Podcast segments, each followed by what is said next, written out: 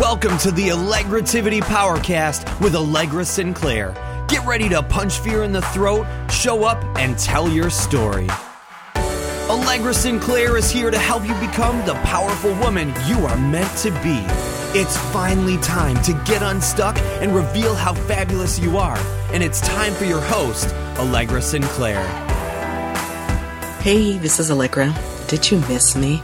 I am so sorry it has been about three weeks since I last posted an episode, but I had that sinus infection thing that is going around and was on antibiotics for like the last 25 days trying to annihilate it. Don't you love that word, annihilate? That's what my doctor actually said. But at any rate, I am back and raring to go. Today we're talking about how to be more confident in your workplace. Feeling confident and demonstrating confident are sometimes two different things. And demonstrating confidence is important in your work setting because it's an important element of being seen as successful. In most job situations, you're involved with multiple people on any given day, ranging from your immediate supervisor to other managers and various coworkers. So you probably don't want to appear as if you don't know what you're doing, but you do want to appear as if you do know what you're doing and being confident is part and parcel of that. How you conduct yourself on a day to day basis demonstrates to those around you what kind of worker you are and indeed what value you can bring to the organization. There will be times when you'll have to ask others for help with tasks or maybe even assign others specific projects.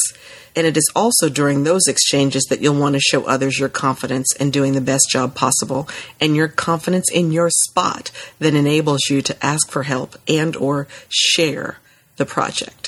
So how can you be sure that you are demonstrating confidence at work?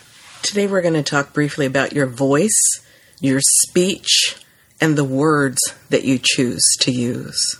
So everything that's involved with how you communicate with others illustrates for people who you are, your feelings about them, and most importantly, your feelings about yourself. So, when it comes to the workspace, your voice, speech, and words also demonstrate how well you can get along with others, as well as those other things that I mentioned. So, learning to take advantages of these aspects of your communication will help you showcase your level of confidence. So, consider because I don't tell people what to do. Consider keeping these points in mind when you're communicating at work. First, use your voice to show self assurance. Now, I'm not talking about um, using a bedroom voice or, you know, trying to channel Barry White, but having a pleasant tone of voice, a calm, pleasant voice, even in stressful situations, shows that you're confident enough to remain calm. And this confident voice makes you appear more approachable to others, which is an important element of confidence. The second thing I want you to think about is volume. Now, it's helpful to speak at a volume so that others can hear you, but being too loud is rarely the best plan at work. It can actually be wise and very effective to lower your voice when you're saying something important. Why is that? Because it tends to grab people's attention.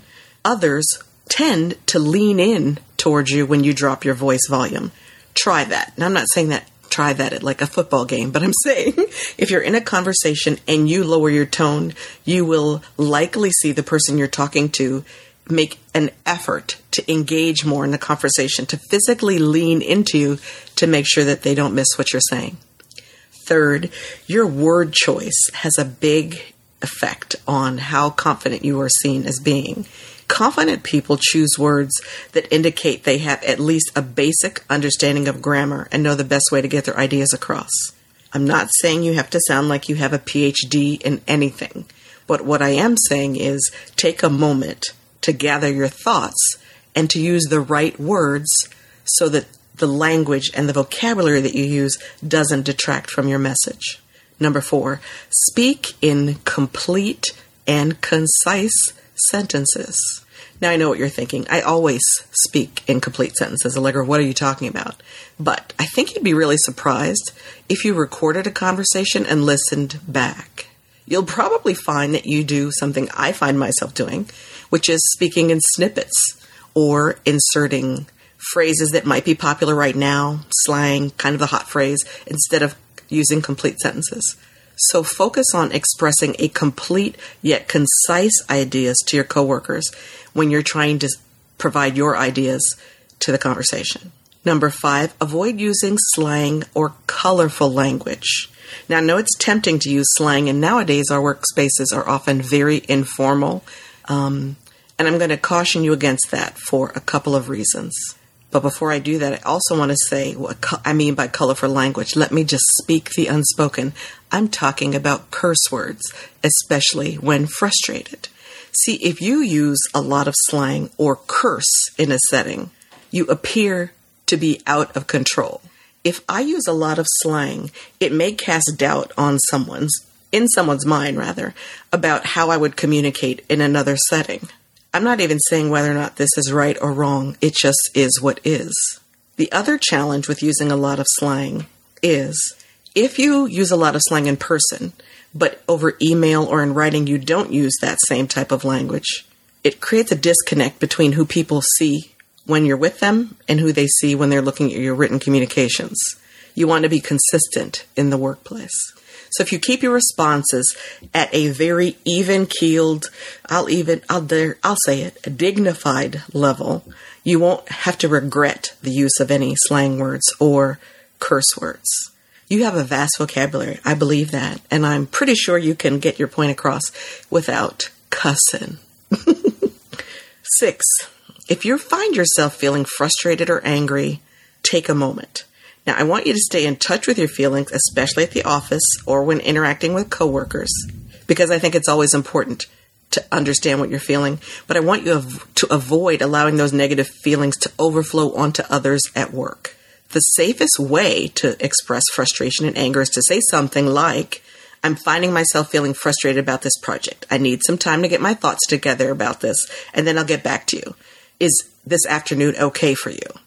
Right? That's a professional response. It acknowledges that in that moment, you might not be your most powerful, but that you're going to get your thoughts together and get back to that person within a reasonable amount of time. Showing you can handle your feelings in appropriate ways also boosts confidence. Number seven, thinking before speaking is always the best option. You'll find that your ability to come up with relevant thoughts and suggestions increases immensely when you give yourself time to thoroughly consider the options in a work project or situation and to consider how you want to respond. We often, when we rush into a situation or feel like we, to, like we have to respond at that moment, that's when we say things that we sometimes regret. So, your communication skills can help you rise above any type of challenging situation at the office.